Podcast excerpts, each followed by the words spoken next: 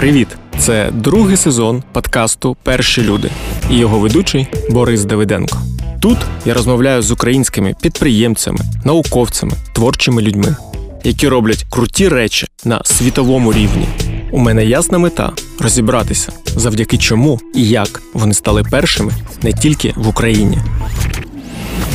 У меня был такой вид лейкемии, это М3. Мне сказали, что ну, с такими показателями осталось неделя-две. Это была такая катастрофа, которая обнуляет все. Я не занимался раньше бизнесом ради денег никогда. Украина может готовить инженеров больше, чем любая европейская страна. Система в Украине такая, что она подавляет любую частную инициативу. Это глобальная проблема.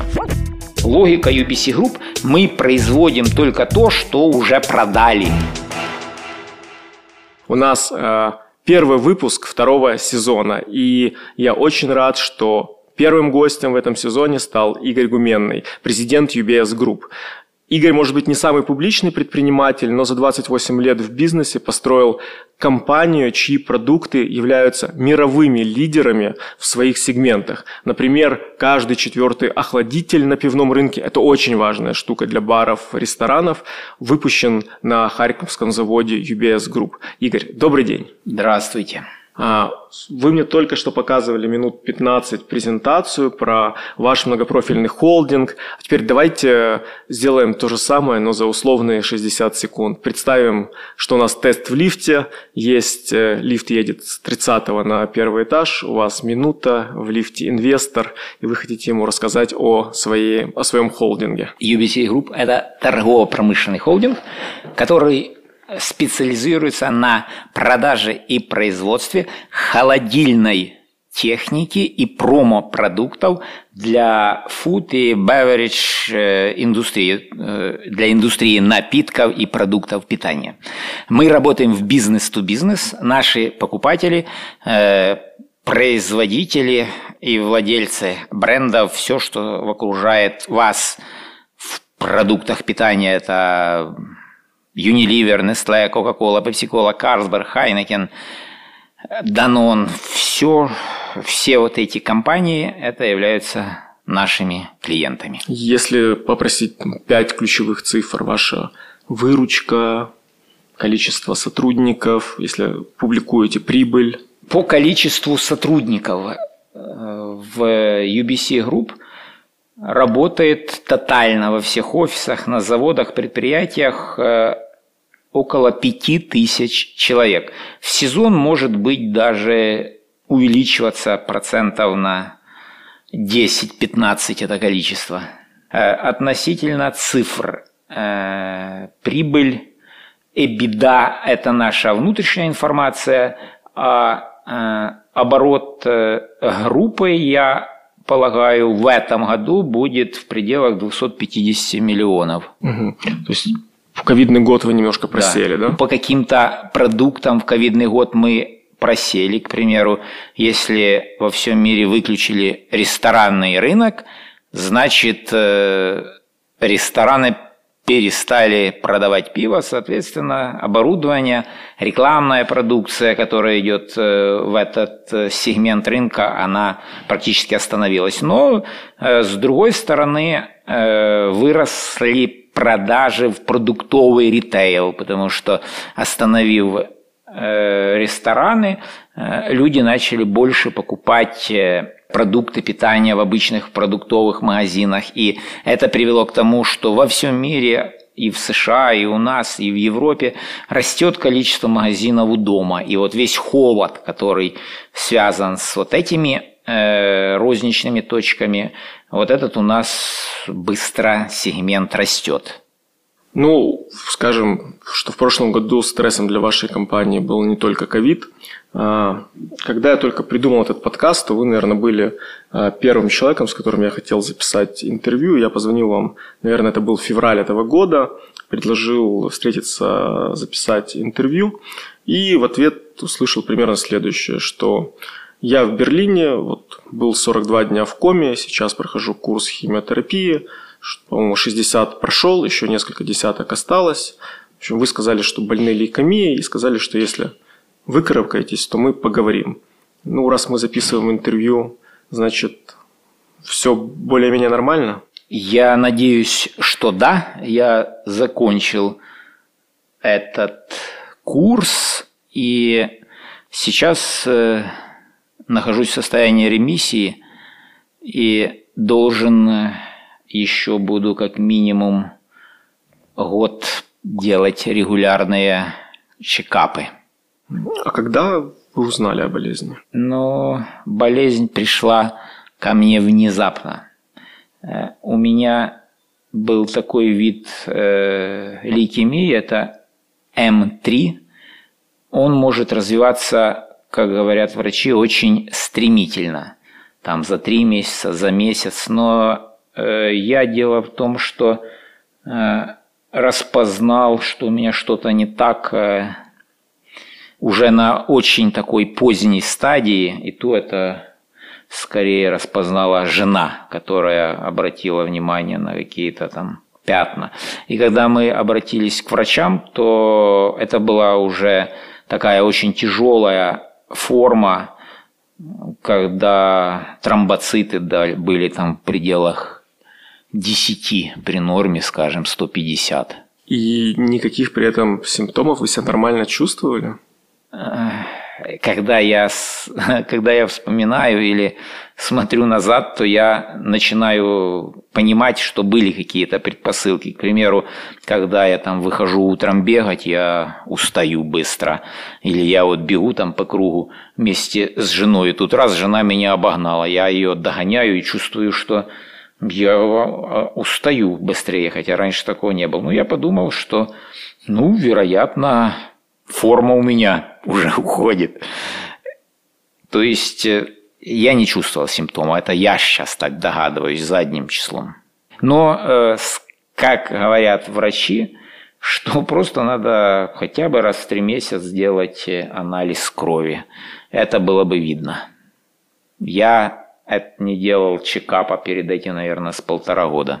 Вам поставили диагноз в Украине или поехали в Европу? Э, я сразу обратился к своим друзьям в клинику Спиженко, и они поставили э, мне диагноз сразу же в Украине. Они взяли все необходимые анализы, в том числе анализ костного мозга, и, и диагноз, и лечение. Они сказали все, что нужно Э, делать. И когда я потом сразу полетел в Германию, то в Германии провели сразу свой анализ, и все было подтверждено. Даже схему лечения они подтвердили, что будет именно такая. Вам озвучивали шансы на позитивный исход? Ну, я обратился э, очень поздно, и уже были у меня такие катастрофические показатели – и да, врач э, уже в клинике Спиженко мне сказали, что ну, с такими показателями осталась неделя-две. Э, и это было э, печально. Правда, врач сразу сказал, что есть две новости, одна плохая, одна хорошая. Плохая то, что осталось не так-то много времени, а хорошая, что у вас М3 и этот тип лейкемии он поддается лечению. Когда вы слышите «осталась неделя или две», что самое сложное в этой ситуации? Самое сложное, ну, когда, э, вот представьте себе, я занимаюсь бизнесом, мой бизнес э, это э, с, мой бизнес связан с со всем миром, можно сказать. У нас офисы от Сантьяго до Шанхая. И я, можно, также можно так сказать, примерно э, летал раз в 2-3 дня. И это был мой естественный ритм жизни. и у меня были какие-то планы, я думал, мне нужно, вот сейчас мы выходим там с ковида, это было, э, речь идет, история идет лето 2020 года, куда мне нужно слетать, и туда нужно, и туда нужно, я вот думал, и вот э, когда тебе объявляют, где ты есть, то все вот эти планы обнуляются. Все, что все, что вот я планировал, думал, вот надо сделать это, это, это, это не имеет значения, а остается вот это время, и тебе нужно... Ты можешь сделать только что-то вот в это время. То есть жизнь предельно упрощается. В эмоциональном плане, конечно, хочется плакать. Может быть, я и не заплакал, но э, в душе я рыдал. И даже там был такой момент, э, когда врачи ставят диагноз и говорят, что для лечения там применяется определенные виды медикаментов, называют их, и говорят, что ну, в Украине они не зарегистрированы, эти медикаменты. Это и химия не зарегистрирована в Украине, и эти э, витамины и химия в таблетках. Это в, э, врачи украинские в клинике Спиженко знают эти, что это, но говорят официально вы их не можете купить, только неофициально. И я э, начал, э, сразу там позвонил друзьям, например, э, Константину Ефименко с Биофармы, или там Славе с новой почты, спросил их там совет. Вот когда я с ними разговаривал, мне казалось, что я, э, что я плакал, что я, то есть вот я с ними общался и э, мне, я им говорил, что мне нужно, когда я говорю, что вот сказали, что у меня лейкемия, меня прямо душило, э, так хотелось заплакать. То есть это, э, это была такая катастрофа которая обнуляет все. Что, вот если бизнес, э, командировки, не знаю, количество денег на счету становятся не очень важными, а что важно, что надо сделать за неделю-две? Вот что вы хотели сделать? Э, за неделю-две я прежде всего письменно написал распоряжение, что нужно сделать. И Э, заканчивал ее, когда мы летели в Германию. В самолете я его э, закончил писать. Перечитывали потом? Я не помню, перечитывал ли я, но я его, я все знаю, что я написал.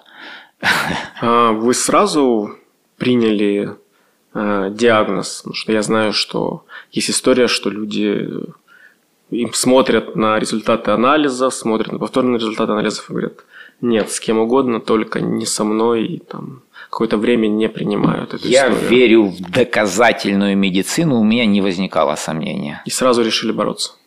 Ну, что значит бороться? Вот э, вопрос вот так громко сказано бороться.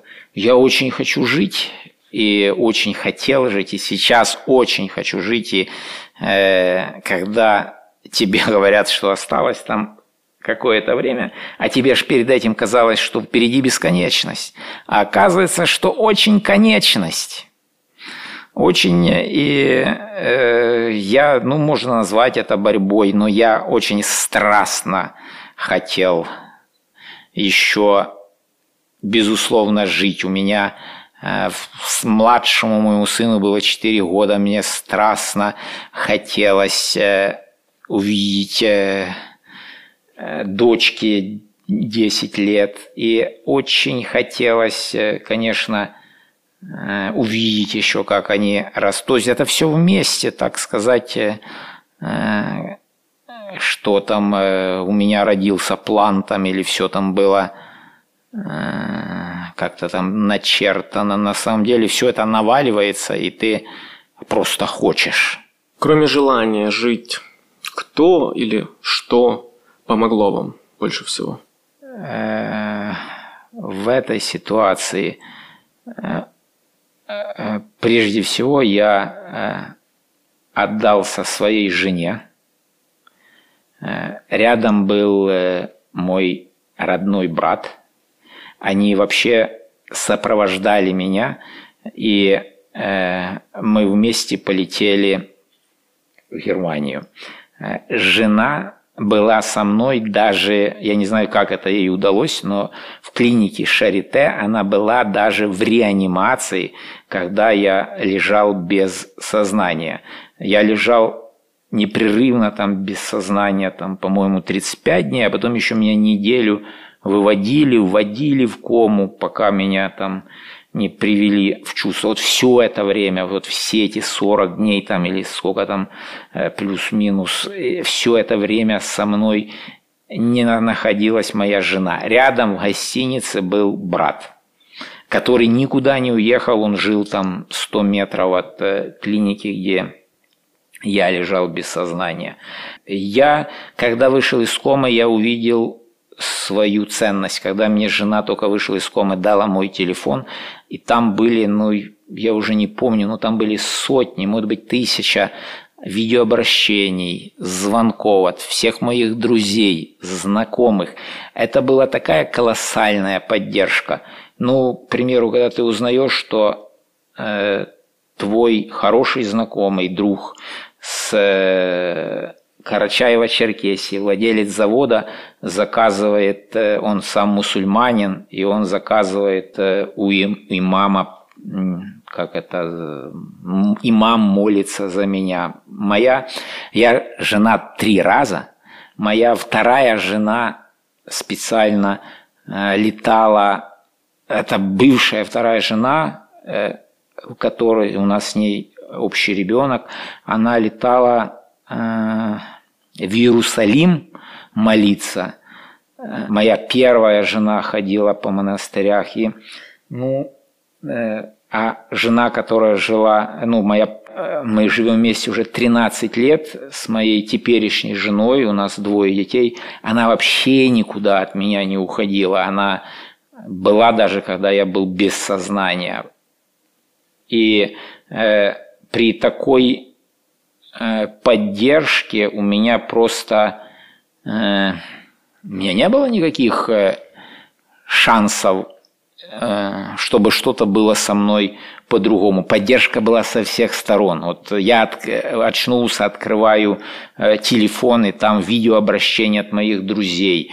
За меня молились очень много людей. Это ну, это физически я э, ощущал.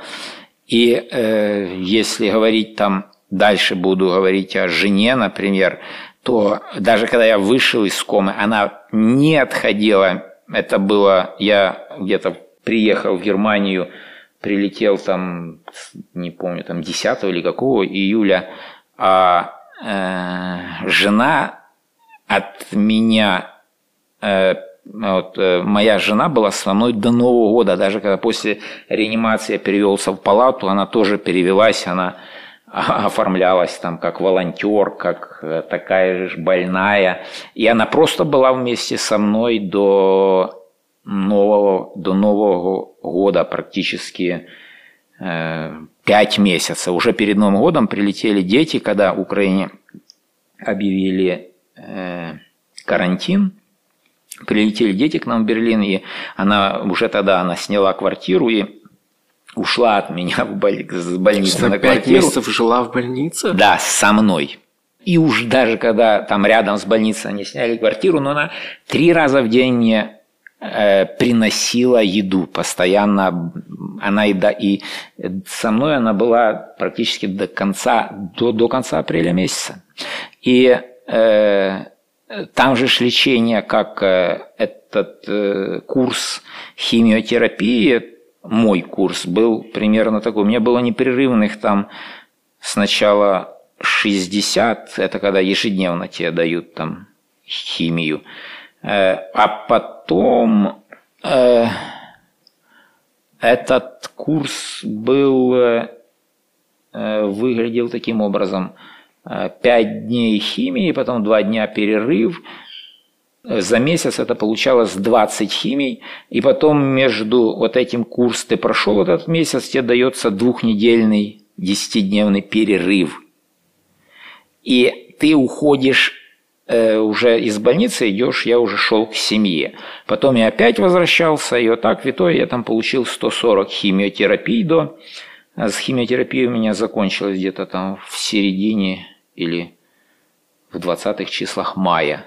И это вот до конца апреля жена была со мной. Она была как ангел-хранитель и, в принципе, как медсестра, потому что э, когда я приходил домой, я даже не знал, э, вот мне там, у меня была куча медикаментов, это же кроме химии, там есть куча таблеток каких-то, э, и ты как бы, и она все это там не раскладывала как медсестра. Я даже не знал, что там, то есть это я был полностью окружен такой заботой. Поэтому у меня не было никаких других шансов. Скажите, а вот если попытаться гипотетически оценить, а в Украине у вас были шансы выжить? Э, я думаю, э, если бы я диагностировался раньше, то в Украине могли бы быть шансы выжить, если бы в Украине были эти медикаменты. Но почему-то, то ли это коррупция в Украине, то ли это бардак в Украине, но э, в Украине э, нет этих обычных банальных медикаментов. Они не какие-то там э, неизвестные, они общедоступны, им уже, их уже применяют, там, эта болезнь существует, лечится уже десятки лет в Европе. Просто в Украине они не сертифицированы. Вот что это?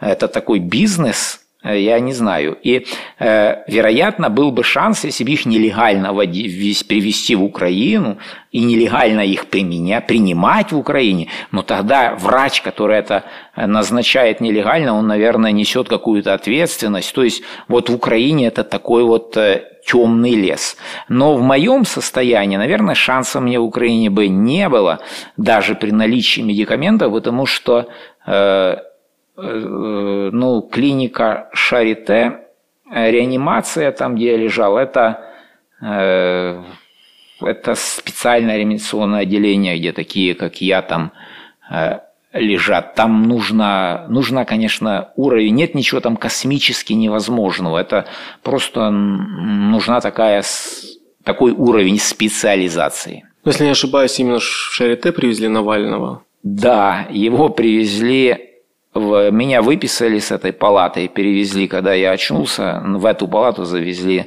Навального. Он был через коридор от меня. То есть вы встретились? Нет, я, я сложно назвать это встречей. Он, он лежал в той палате, где лежал я. Э, я был там через коридор уже в более такой щадящей палате. И э, я от него отличался тем, что э, он был э, под ИВЛ без сознания, а меня уже привели в сознание. И, но я был точно такой же деревянный, потому что после 40 или там 35 дней непрерывных под ИВЛ все мышцы атрофируются, и я не мог даже поднять э, руку к плечу, поэтому я был таким овощем. И рядом, но рядом со мной была жена. И э, вот она меня э, принуждала все делать. можно сказать, что вы уступили место российскому оппозиционеру? Я э, это уже видел только, как и вы все, я это видел в интернете. Что, а видел со спины Меркель, когда она приходила.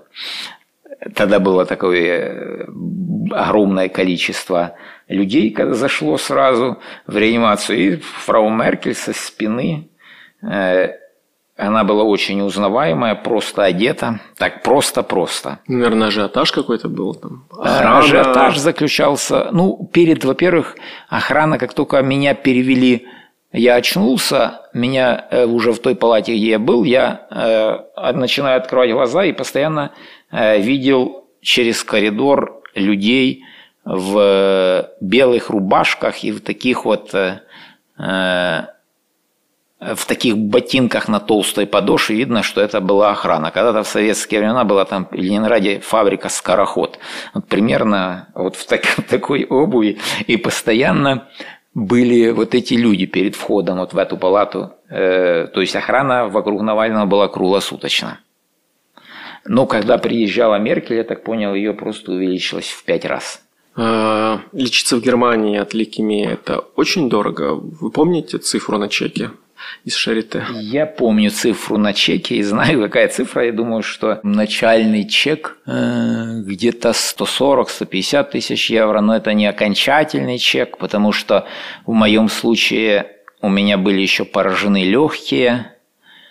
И э, когда человек находится в коме, то 80% случаев у него там поражаются легкие. У меня тоже было сильное поражение легких, 80%. И э, в результате, уже когда я э, выздоровел где-то, это было уже зимой, через э, 6 месяцев мне еще удалили часть правого легкого.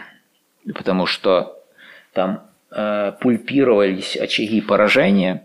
Мне давали очень мощные там антибиотики, и они не могли там справиться, и вот эти очаги были пульпированы, и их можно было удалить только хирургическим путем. Поэтому я еще э, было очень много побочных факторов. Вот когда говорят о том, можно ли было бы в Украине, я не знаю, там, э, как бы справлялись в Украине с такими факторами. Вообще, как говорят врачи в Германии, люди умирают не от лейкемии, а от э, факторов, которые вызывает лейкемия. Это может быть и кровоизлияние, инсульты, поражение легких, почек, печени, всего чего угодно. Вас, наверное, там, может быть, надоело уже эта параллель, да, но там, почти одновременно с вами болел лейкемией российский предприниматель Олег Тиньков, потом очень публично э, выходил из этого состояния, давал много интервью, рассказывал. Но его риторика следующая, что бизнес в его жизни отошел на второй план, понял, что количество миллиардов там в банке не главное, говорит, что хочет помогать людям, потратить, э, собирается 300 или больше миллионов на борьбу с лейкемией в России. А, у вас какие-то подобные изменения или планы появились? Э, я не знаком с Олегом Тиньковым. Э, ну, я читал его интервью, и он большой молодец он очень стойко и качественно, искренне все э, излагает. И у нас разные с ним бизнесы. Э, и э, я э, не занимался раньше бизнесом ради денег никогда. Э, я делал бизнес, э, это был мой бизнес для меня, это был способ и есть, это э, способ жизни, сторона моей жизни, или это неразделимо, мой бизнес неразделим от семьи. Есть, но как заметила моя жена, что если раньше я говорил, что вот прежде всего работа, а потом семья должна соответствовать работе, то э, уже она говорит, уже хорошо, ты говоришь, э, что жизнь это семья и работа. То есть, как минимум, жена мне говорит, ты уравновесил семью Порядок слов э, имеет и работу. То есть, э, э, я э, буду продолжать заниматься Э, я буду продолжать жить свою жизнь, э, я буду продолжать э, заниматься бизнесом.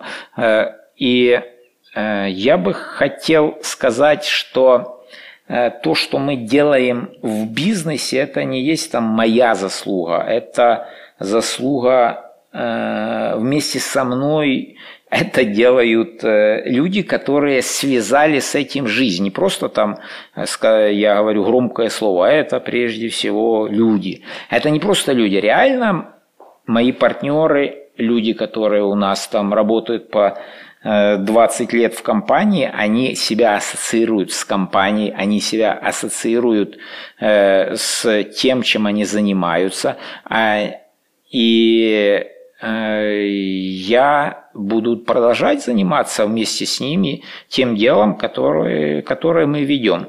И, безусловно, я буду Э, уделять и время, и ресурсы для того, чтобы э, менялась ситуация э, в здравоохранении в частности. В ряде интервью вы говорили, что вы определяете, ну, вы крупнейший акционер, вы определяете направление, отвечаете за связи с внешним миром, по-моему, так звучало. А во время вашего отсутствия это направление провисло или кто-то взял лидерство на себя? Э, к огромному моему удовольствию э, я, э, несмотря на то, что я выпал из бизнеса, компания продолжала динамично развиваться. Мы очень чувствительное было падение во время первого локдауна весной 2020 года, после того, как я сразу же ушел в пике, а компания за это время, мы упали по сравнению с 2019 годом, наверное, э, процентов на 20, я уже не помню сейчас вот в момент интервью, может быть, там 25 процентов упали. Так вот, э, уже, по, и уже без меня компания восстановила все свои позиции, и даже мы даже выросли э, по сравнению с 2019 годом на таких рынках, как США, Канада. Я не занимался бизнесом, вообще без меня все это делалось. И оказывается, аж обидно. Работает и без меня. Ставница говорит, слушай, э, все работает без себя, ты еще можешь испортить. Э, я очень э, обрадован этому, потому что э, мы много говорили о, о структуре, о, о бизнес-процессах, и без меня все это работало. Ну, вы же наверняка думали, что будет с компанией, если вы не вернетесь в бизнес. Как, какие были сценарии развития? Э, конечно, э, я бы я их не буду сейчас озвучивать, но вот э, в том письме, вот в том письме я все написал, что бы я хотел видеть. У вас есть совет для предпринимателей, как подготовиться подготовить компанию и, если к этому можно, подготовиться самому к серьезным проблемам со здоровьем возможным? Ну, э, должны быть прописаны все бизнес-процессы простой совет. Давайте перенесемся из э, время сегодняшнего в э, времена прошлые и попытаемся все-таки понять ну, суть нашего подкаста. Мы разбираемся, как э, украинцы становятся успешными на глобальном рынке, да, как они э, конкурируют с мировыми компаниями. И там, начнем сначала. Ну, для меня его я сколько не читал вашу биографию, для меня не очевидно, как юрист, преподаватель оказался на довольно технологичном э, рынке там, около пивного и холодильного оборудования. Происходило, надо, нужно отметить, что бизнесом я э, занимался, начал заниматься с 93 -го года, когда я закончил Национальную юридическую академию. И все происходило как-то органично, само собой. И сначала я занимался юридической деятельностью, я э, остался в аспирантуре, и у меня буквально сразу же с момента окончания у меня уже была частная практика. Когда я занимался частной юридической практикой, мне нужно было, я был уже женат, у меня уже был ребенок, э, и мне нужно было обеспечивать семью. И э, я просто зарабатывал деньги. Потом, когда я уже занимался юридической практикой, я начал думать, как можно вырасти больше. Кроме того, что ты продаешь там офшорные компании, делаешь какие-то там, регистрируешь какие-то фонды инвестиционные, представляешь интересы каких-то банков там в судах там или еще где-то там, э, как можно вот заняться каким-то бизнесом. И э, ничего не понимаю в бизнесе, и интуитивно я подумал, что нужно заниматься таким бизнесом, который, о котором мало кто знает. Покупать, продавать, потому что все тогда покупали, продавали. И вот я, э, один из моих клиентов, он Э, занимался хмелем. И вот я подумал, что надо заниматься хмелем. Мало кто понимает, что такое хмель. А хмель это был такой ингредиент, который применяется при варке пива. И я вот э, занялся вместе с этим э, товарищем Хмелем. Он стал первым моим партнером. Э, мы с ним вместе занялись. Потом э, он Э, через полгода он начал чем-то другим заниматься, а я остался как бы в, этом, в этой э, сфере. И э, я очень не хотел Тогда был сплошной бартер. Я еще одна из причин занятия хмелем, что пивзаводы платили деньгами за поставки. Но я не знал, что они платят деньгами за поставки только в августе месяце, когда продается пиво, а в сентябре они уже не платят. Я, э, занимаясь этим видом деятельности, э, договариваюсь там с какими-то колхозами, э, которые тогда делали, выпускали, производили это хмель ассоциация, какая там была Укрхмель. У них тоже денег не было, но им нужна была, например, проволока металлическая или там печное топливо для того, чтобы сушить этот хмель. А у меня клиенты были, которые занимались нефтью там, в юридической компании, которые занимались металлургией, и я у них под честное слово брал там вот эти нефтепродукты, проволоку, э, которую менял на хмель, потом я привожу на пивзавод Роганя, мне говорят, что ну, будем платить там с лета. денег нет. И вот я... Это при, при инфляции этим, там да, 10 тысяч процентов. С этим хмелем, с этим, со всем вот этим. Тут я должен э, за, за, за, за все вот эти вещи, нефтепродукты, я должен в, в эквиваленте в долларах, а это был там 94-й, 95-й, вот когда, э, если в месяц э, Э, купоны тогда были, девальвировали на 10-20%, это считалось стабильно. Но если 50, то уже не повезло в месяц.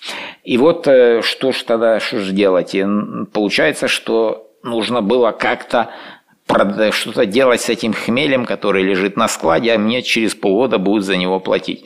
Ну и мы тогда договариваемся с заводом, что я буду забирать у них продукцией. И так вот я открыл дистрибуционную компанию, которая продавала пиво и начал продавать это пиво оптом, чтобы забрать деньги за хмель. И вот, э, начиная бизнес, я хотел убежать от этого бартера, но в него я и пришел. И так э, я, мне получилось продавать это пиво. Мы его начали продавать сразу масштабно по всей Украине. И, кстати, там буквально через три года у нас уже было, наверное, процентов в объеме мы продавали, наверное, процентов 7-10 всего украинского рынка пива. У нас уже мы сразу пооткрывали филиалы там в Мариуполе, в Одессе, в Крыму тогда, в Алуште, э, все побережье, в Харькове, в Днепропетровске, э, в Черновцах, во Львове, то есть эм, в Киеве мы по всей Украине э, начали... Продавали так, Рогань или э, другие э, тоже взяли в портфель? Ну, начали с Рогани, потом другие, там, другие виды, там что-то можно было продавать. И это как бы был мой выход в деньги. Потом, после того, как мы завершили, рассчитались со всеми этими вещами, мы уже Э, имея опыт работы с заводами пищевой индустрии, мы уже начали интересоваться, что же они еще используют. Оказывается, в это время начинает, там, они используем, у них было тогда это было время, когда ничего не было у нашей стране. Одновременно начинают заходить international компании, а в стране ничего не производится. Там до 98 -го года в Украине, например, в пивной индустрии, наверное, 60% от общего объема этикетки не печаталось в Украине, а заводилось из э, за граница. Мы были мы завозили, например, этикетку Вальс Этикетен была компания, это, наверное, в Европе была номер один или номер два компания по производству этикетки. Мы ее дистрибьюировали на постсоветском пространстве. Это огромное количество. Даже Кронин пробка, это такая пробка металлическая на стеклянную бутылку, Тогда пластика не было, тоже завозились э, из-за границы. Мы дистрибировали там Субека, чешская компания была такая, потом еще были компании там в Германии, которые делали пробку. То есть мы завозили все, и этикетку, и пробку, и саму бутылку. Э, и начали завозить солод, потому что в стране Украины оказалось нет качественного солода. И хмель уже начали завозить не с Украины, а с с немецких хмель за границ. То есть э, тогда рынок пива рос, и Э, заходят интернешнл компании, им нужны поставщики, и мы показались в нужное время, в нужном месте. Начало расти продажи кевого пива, мы начали завозить кеги, оборудование для розлива пива. Э, э, заводы начинают реконструироваться, мы начинаем завозить технологическое оборудование для реконструкции, начинаем делать какие-то первые инженерные проекты. Это все было вместе в одной такой куче. И Дальше уже после у нас случается кризис 98 года, когда весь этот импорт останавливается, и нужно производить, получается, внутри, чтобы быть в рынке. И мы тогда начали производить вот эти охладители. Угу. То есть это так все у нас... То есть вы не от хорошей жизни пришли в производство? Да, все у нас, э, жизнь нас заставляла вот это все, все делать. И дальше уже мы структурировались, выделяли направления, от чего-то избавлялись. У нас был выбор Э, что нам производить, там этикетку, пробку, бутылку. Э, мы думали, мы смотрели заводы стеклянные там в Украине, в России, э, приезжал к нам, привели переговоры с производителями этикетки, с производителями кех. И в конце концов мы выбрали охладители, потому что там нужно было много инженерного труда, ручной работы. И мы подумали, что тут наше может быть конкурентное преимущество. А могли бы, конечно, начать производить этикетку. Но у вас был и более, мне кажется, денежный перспективный бизнес. Вы, по-моему, ваша компания, которая торговала газом, она была в тройке крупнейших по Украине Экспогаз Это потом, время. это уже потом. Это э, я говорю о событиях 98-го а, года. А это, это Экспогаз а, был позже. Экспогаз был лет через 4-3 начался после 98, в 2002, по-моему, или 2003 с экспогазом. И там. Почему ну, э, газ все, миллионеры, миллиардеры, все, все, Но, все, все украинские э, участники, первая десятка списка Forbes поднялась на газе. На самом деле у нас был другой газ. Э, мы уже были, когда мы начали там я уже сейчас, наверное, в 2001 году это началось в АПС с газом у нас. Э, но это не обычный газ, а э, сжиженный газ, LPG. Это не метан, а пропан, бутан, пропан-бутановая это, смесь. Это не труба, и это логика, цистерны. да, это не труба, это цистерны. И логика у нас была следующая, что вот мы успешно, мы были тогда самым большим оператором в Украине по кегах и продаже кегового пива. И нам казалось тогда, что продажи газа в баллонах – это то же самое, что продажи пива. И мы решили заняться продажей пива в газовых баллонах. Нам казалось, что установка газового оборудования на автомобиле это то же самое, что и там установка э, охладителей. И это была наша такая примитивный такой подход. Рынки такие были у нас, что такие дилетанты, как мы, могли вот так вот думать и начинать заниматься бизнесом. И вот с таким дилетантским подходом мы занялись этим бизнесом. Потом оказалось, что э, в, что доставка газа в баллонах вообще невозможна, потому что это социальный проект со стороны государства, он датируется, и газ в баллоне на какое-то время там стоил дешевле, э, чем, э, то есть, э, да, дешевле, чем оптовый, например, чем, чем газ в цистерне. То есть им занимались там, оказывается, государственные компании.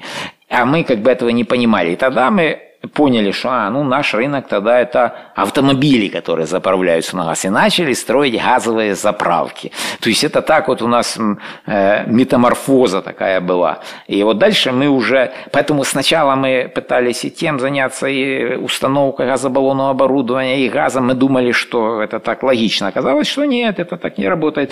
И мы тогда перешли к газовым заправкам и оптовым поставкам э, газа в Украину из Казахстана, из России. Но потом в России закрыли этот. Невозможно было, э, там в 2002 году, по-моему, Россия вела специальные там пошлины, невозможно было ввозить этот газ по железной дороге. И оказалось, что оптовое тоже там умерло. Остались только газовые заправки. Поэтому мой газовый бизнес, там наше вот это начинание, оно было конечно, э, таким, таким, наверное, эмоциональным.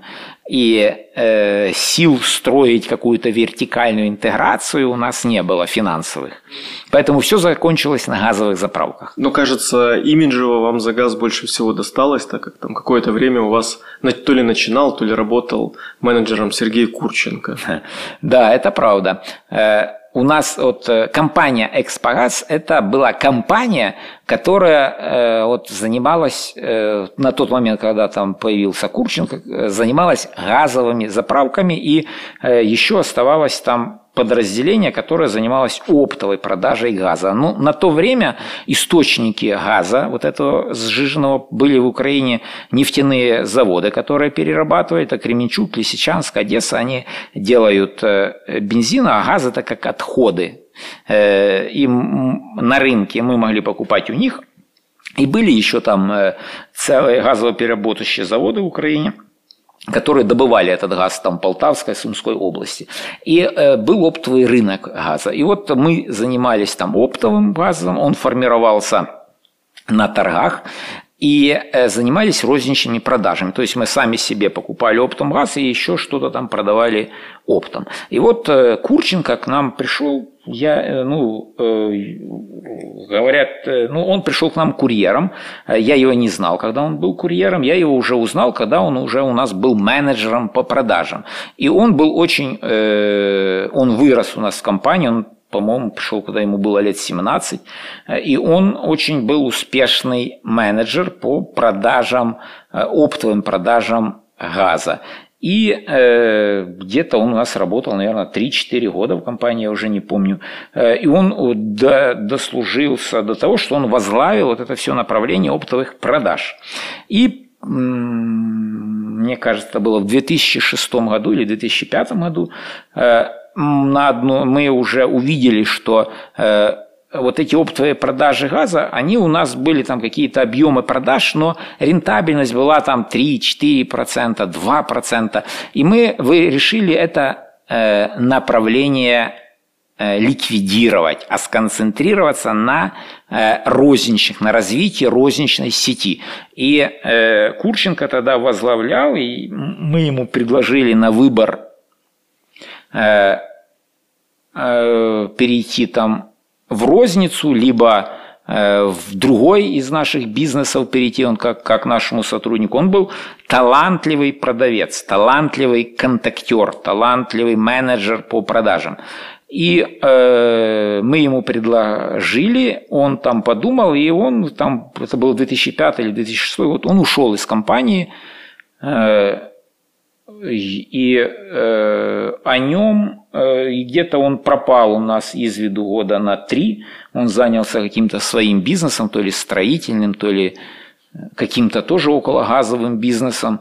Но э, дальше как бы, а мы дальше развивались. А потом уже э, э, он уже взлетел в газовом бизнесе, уже там как после прихода к власти Януковича, наверное, 10-11 год.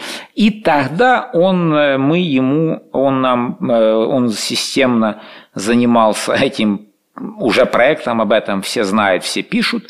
И мы тогда ему и продали, это был в 11 год, наверное, и продали ему компанию «Экспогаз». Он эту компанию купил и практически весь, весь менеджмент этой компании перешел к нему на работу. Мы ему продали, и на этом наше сотрудничество закончилось. Что было в промежутке между там 2005-2010 годом, я точно сказать не могу, только то, что я читал в прессе.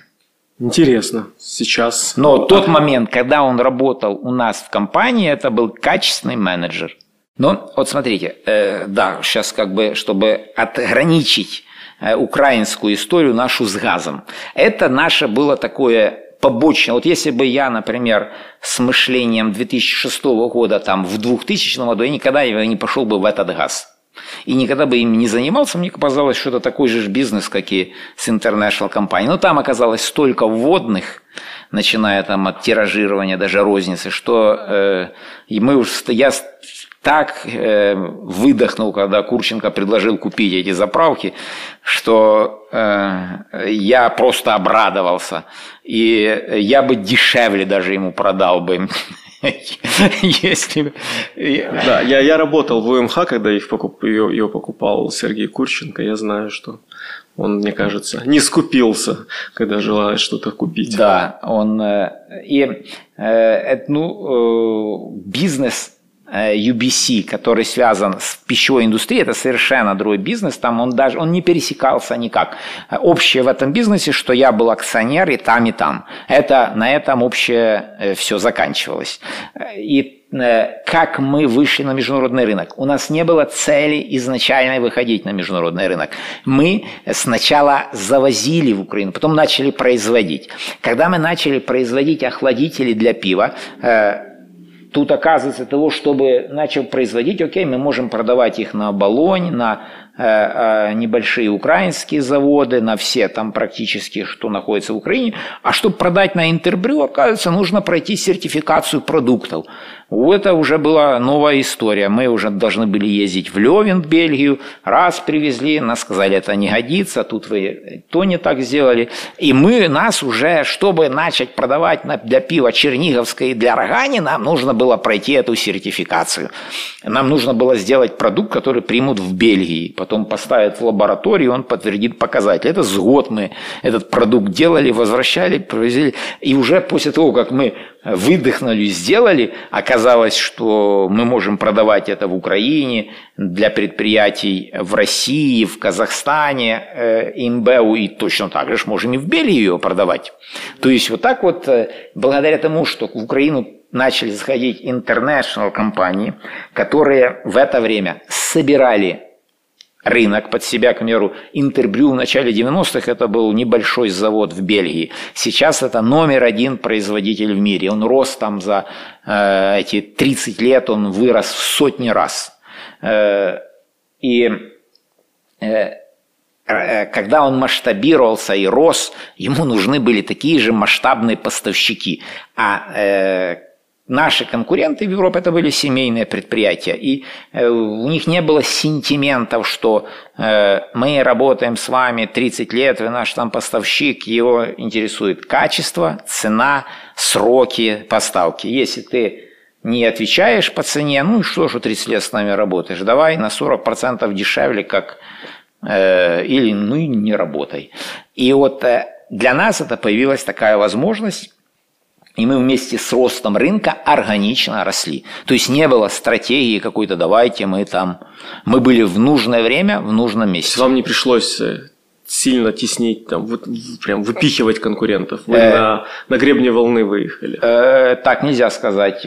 Теснить пришлось и выпихивать пришлось, потому что, э, скажем, в, до 98 -го года мы завозили оборудование, в том числе из Польши, там из, э, из Австрии, из Италии. К примеру, сейчас в Польше продаемся только мы, там нету никаких ни одной польской компании. Конечно, эти польские производители не ушли сами собой, сказав, что извините, ребята, э, так ушла только одна компания э, английская, которая производила охладители в Англии, и, э, э, но они Э, но это их был не основной бизнес, они самый большой в мире были, или один из трех самых больших в мире производителей льдогенераторов.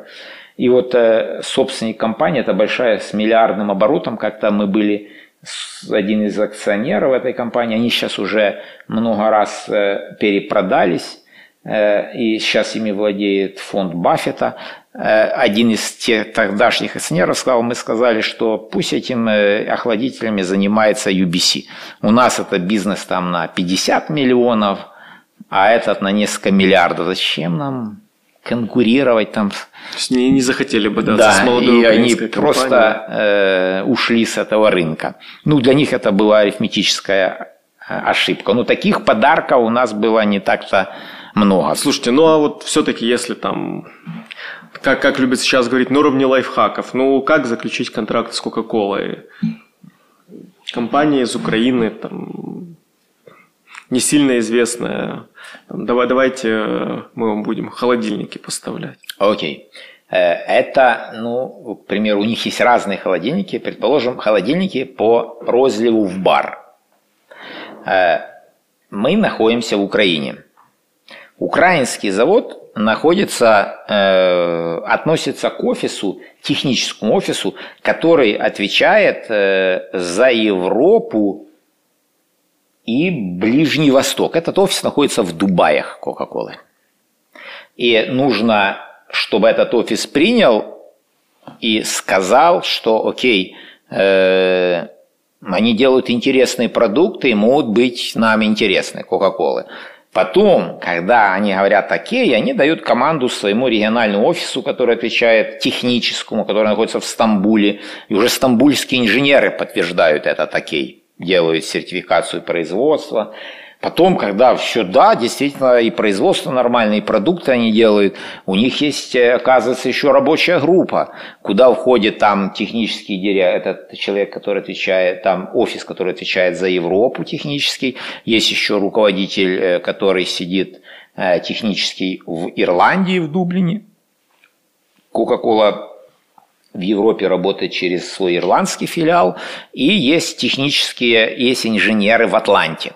И вот эта рабочая группа, которая стоит из пяти человек, она опять э, уже основываясь на всех вот этих материалах, говорит, да, окей, это интересный может быть бизнес, давайте мы э, сделаем э, такие-то, такие-то продукты. Мы уже для них начинаем делать образцы по их технологии. Когда они на уровне этой группы, они, это все еще идет, э, это еще не продажи. Потом, когда мы сделаем лабораторно, какая-то независимая лаборатория там подтверждает, что это соответствует тому, что они ожидают, они тогда говорят, давайте мы сейчас сделаем экспери, эксперимент и э, предложим нашим ботлерам, пригласим вас сделать презентацию для ботлеров в Атланте. Собираются ботлеры со всего мира – мы рассказываем, и там говорят, вот вам ботлер, например, какой-то. Э, в Америку вам еще рано, они могут сказать. Это самый такой крутой рынок. Давайте мы вас попробуем в Латинской Америке. Там в Мексике, например, или там в Парагвае.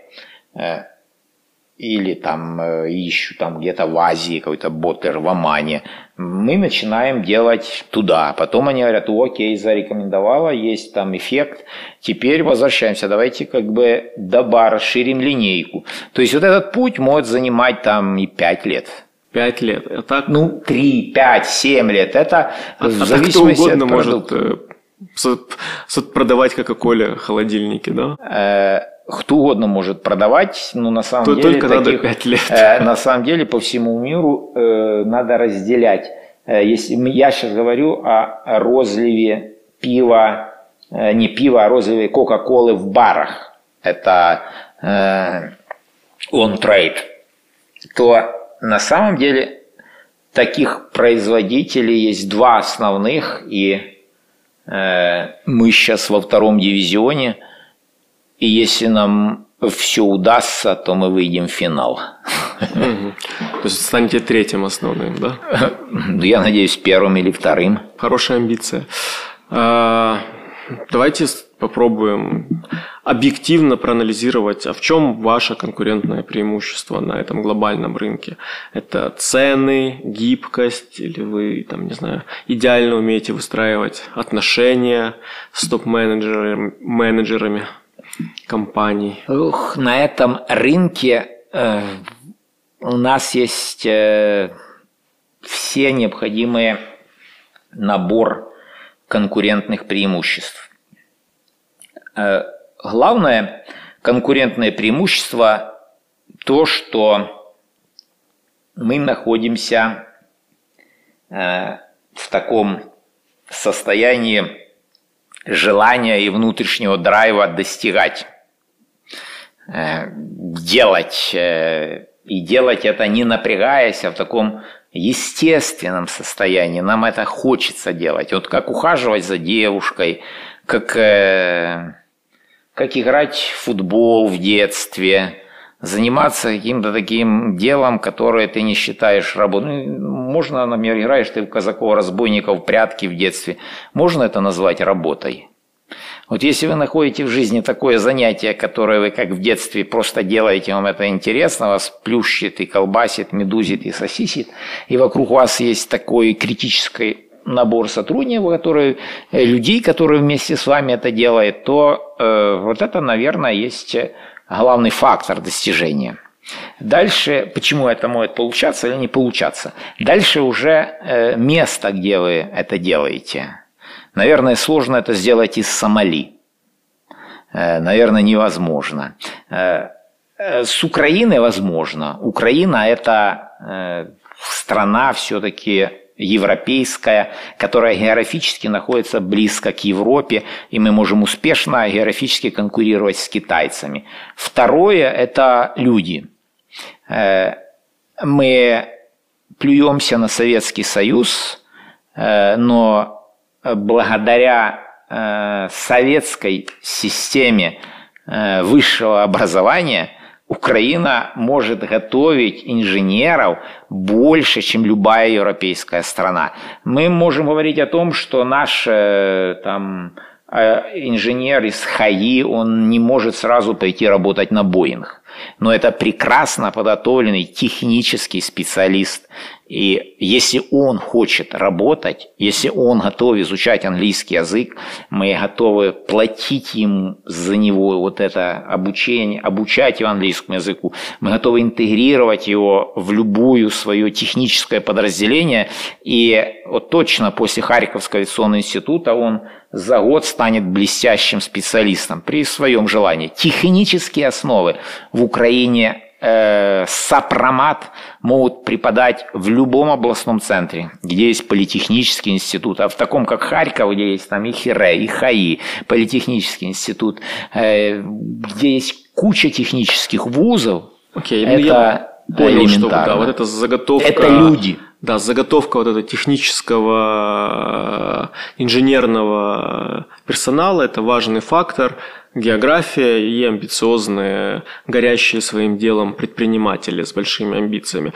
Но у меня тут есть тогда встречный вопрос. Ну, давайте попробуем найти еще вот пять компаний, э, производителей чего-либо, добившегося успеха подобным вам. Ну, я думаю, нам хватит одной руки. Ну, Производители, производители вентиляторов есть, э, Вентекс, по-моему, под Киевом. У вас здесь производят лодки Бриг. Ну, наверное, с Десенко Биофарма сейчас выходит на какие-то внешние рынки. Ставницер, инфраструктурный. Ну, Ставницер, инфраструктура, она все-таки вот такая. В Украине есть, но вот... Константин, да, э, Биофарма. Ефименко, Биофарма, с Десенко Биосфера. Биосфера, да, Биосфера. Вот, э, Ростик с Карматеха, Энзима, Сейчас э, мы Ну хорошо, вторую, вторую руку подключили, да, но все равно страна 40 миллионов. Почему так мало? Э, э, спецтехоснастка, Лемпер, вот уникальное предприятие в Днепродзержинске, которое делает оснастку для сложную техническую продукцию для автомобильных гигантов Германии. Это такие предприятия есть, но действительно их можно пересчитать на пальцах руки и ноги. Почему э, они не растут? Э, я уверен, что главная проблема – это то, что большинство бизнесов э, не может адаптироваться к среде. Для того, чтобы они росли, должна быть среда. Бизнес – это как вирус гриппа. Если есть среда, э, грипп там растет, как... И, а если ее нет, гриб погибает. Вот в Украине нет среды для бизнеса, это первое. Э, второе, если нет среды для бизнеса, оно не растет. Есть ограничения, а ограничения это правоохранительные органы, контролирующие органы, э, всякие вот эти вещи, то э, большинство и не хочет это преодолевать. Мы адаптировались к этим ограничениям. Ну, к примеру, что такое ограничение для бизнеса? Нигде мы, мы же тоже, у нас есть какие-то производства даже в Америке. К примеру, вот возьмем наш завод. У нас счетчик газовый, с 10-летний срок заканчивается. Нам надо его продлить. Газ, поставщик нам говорит, этот Харьков газ говорит, что, о, ребята, нужно делать проект. Вот вам проектная организация. Проектная организация – это миллион гривен, к примеру, хотите сделать проект. А почему так дорого? Ну, все, надо счетчик выносить за территорию. То есть мы должны, э, они дают нам свою карманную организацию, чтобы мы сделали проект. Э, мы делаем этот проект, они еще куда-то там выносить, за все это надо заплатить. И после всего этого они говорят, теперь мы вам будем продавать газ. Нигде в мире такого нет. Это ваши, это должны быть проблемы Харьков газа, счетчик, как подключить, э, где мы строили там бизнес в Риге, Латвии, в, э, в Торонто, в Сент-Луисе в Америке. Подключение к инфраструктуре – это вот точка подключения на предприятие. Не интересует, как там учитывает вот это газовое хозяйство в Сент-Луисе, как, э, сколько мы потребляем. Я даже не знаю, там, где там, э, я даже не устанавливаю никакие еще. А это их бизнес. А в Украине инфраструктурный монополизм. И вот для того, чтобы... Но он же в частных руках. Он же газ, Фирташ, так, э, обленерго... Мы хотим, чтобы появилось Ахмета, украинское Фирташ. предприятие, оно должно преодолеть этот... А есть еще э, подключение к электросетям. Один из наших, мы говорим, наш нашему поставщику в Украине, который там делает нам э, э, к нашим холодильникам какие-то части. Мы говорим, вот нужно делать такой-то там э, продукт, там, связанный с электроэнергией, обжиг там, мы будем покупать у тебя на столько-то миллионов долларов этих продуктов. Он идет в облэнерго, а ему говорят, вот 400 тысяч долларов, чтобы тебя подключить, увеличить те мощности. И он не будет подключать это, а мы э, каким-то образом преодолеваем. Так вот, э, газ, электроэнергия, дальше все эти возможные охраны труда. К примеру, вы видели наши станки на заводе. Стоит швейцарский станок. Для того, чтобы ввести его в эксплуатацию, мы должны составить, идти в экологию, составить проект какой-то, что он э, соответствует каким-то стандартам, они ее утверждают, мы ее вводим в эксплуатацию. Подумайте, где экология, где швейцарский станок лазерный.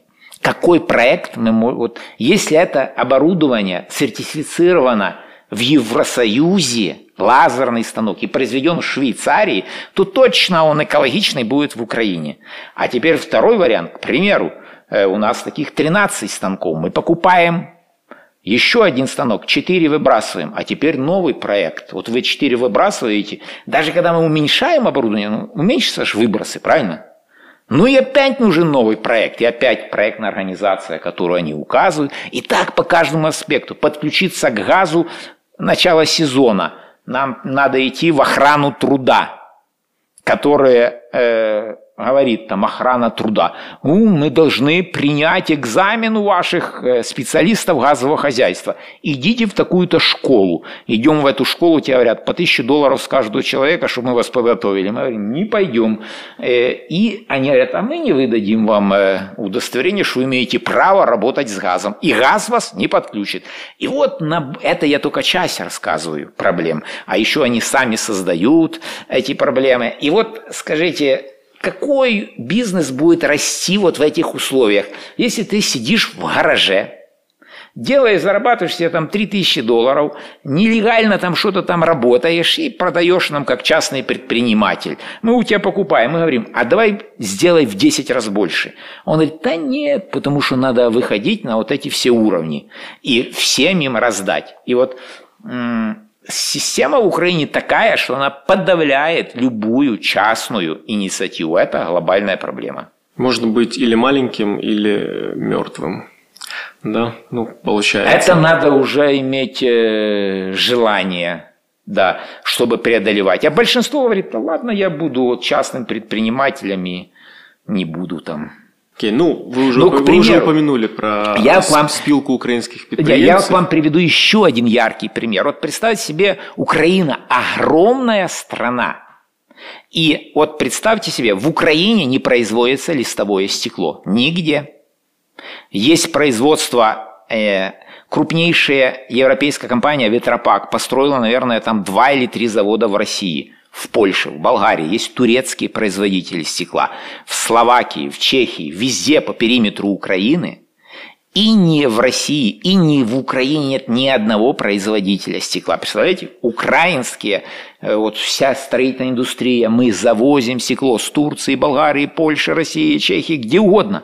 И в Украине нет ни одного производителя стекла. Вот э, это как бы какой такой Вердикт, пример. да.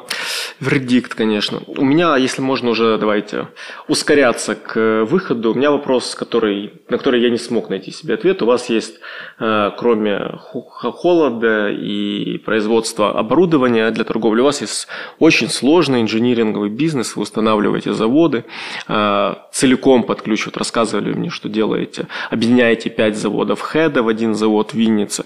Ну, блин, сложный, высокоинтеллектуальный бизнес. И в то же время у вас есть там сеть ресторанов, тоже прикольные рестораны, Старгород, но в них, скажем так, э, такие они э, горячие люди, топлес на столах танцуют, пивом обливаются, песни поют. А как у вас это совмещается?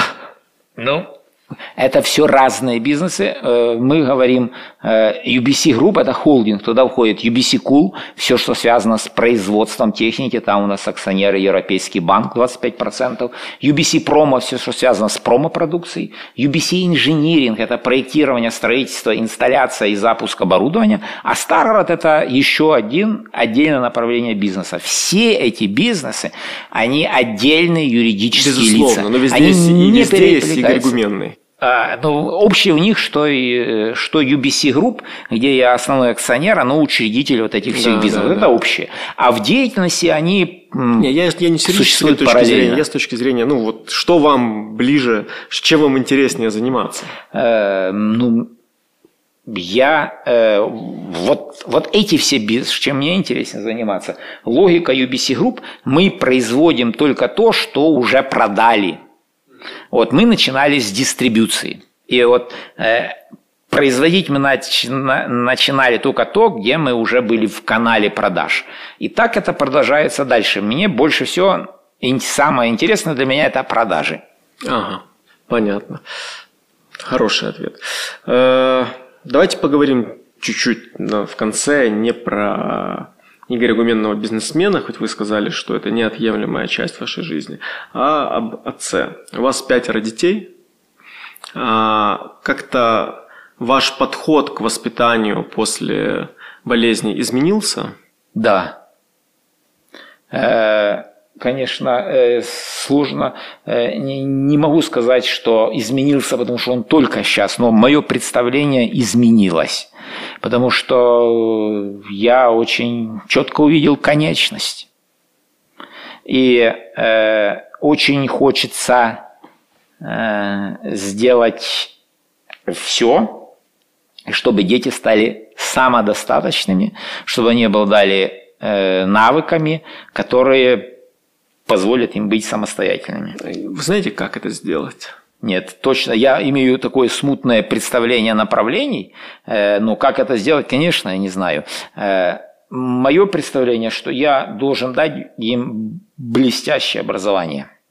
Э, они должны, я сам юрист по образованию, но я искренне хочу, чтобы все мои дети стали математиками и инженерами. Это мой был следующий вопрос. То, что вы сказали в одном из интервью, я, к сожалению, по образованию юрист, а вот а ваши дети, ну, у вас уже есть э, взрослые Значит, дети, кто они по образованию? Э, старшая дочь э, Леся, она, э, ей уже 31 год, она возглавляет наш офис в Сантьяго. Она э, по образованию маркетолог, она закончила Эдинбург Университи, Э, потом закончила Глазго университет, она маркетинг, а в Глазго университете она э, персональная маркетинговая коммуникация, это уже почти психология, э, а потом после этого она еще закончила курс в Ньюкасле, это маркетинговые коммуникации Э, специальные маркетинговые коммуникации нетрадиционных групп. Это э, всевозможные коммуникации с различными ориентациями, национальными меньшинствами, там китайцы в Америке,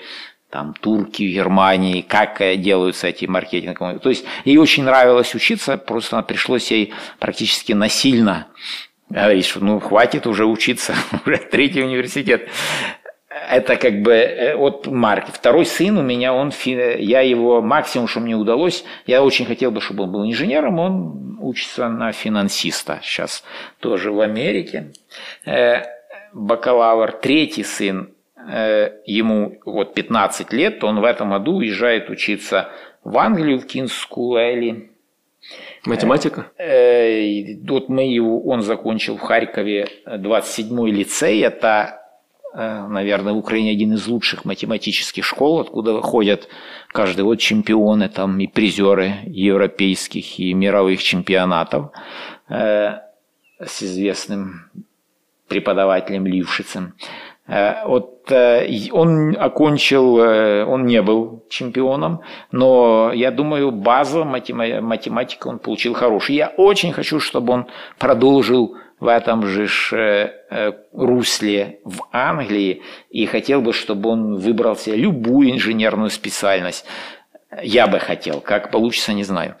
И выбрал инженерную специальность, и со временем пришел ваш бизнес? Да, неважно, э, какая это инженерная специальность. Я руководствуюсь очень простым принципом.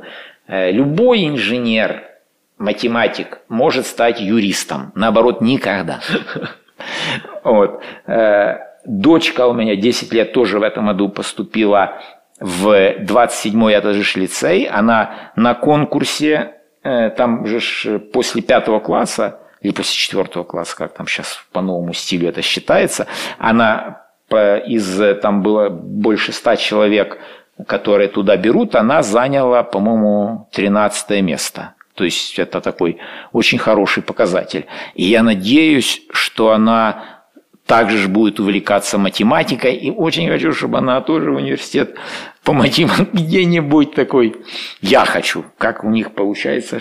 Чувствую, что на уровне 15 лет они уходят в сторону.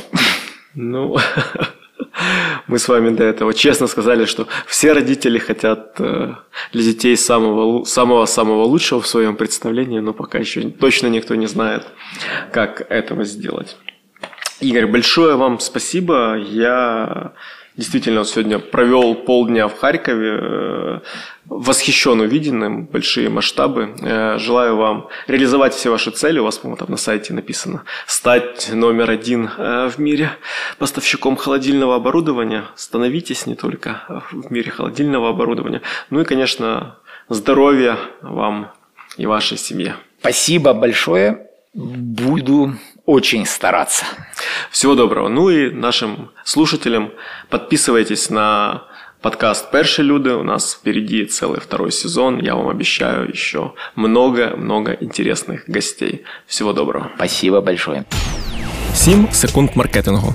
Важливо підписатись на перших людей. Попереду ще багато цікавих гостей поставити оцінку та написати комент, що вам ок, а що треба поліпшити. Подкаст Перші люди доступний на всіх популярних платформах.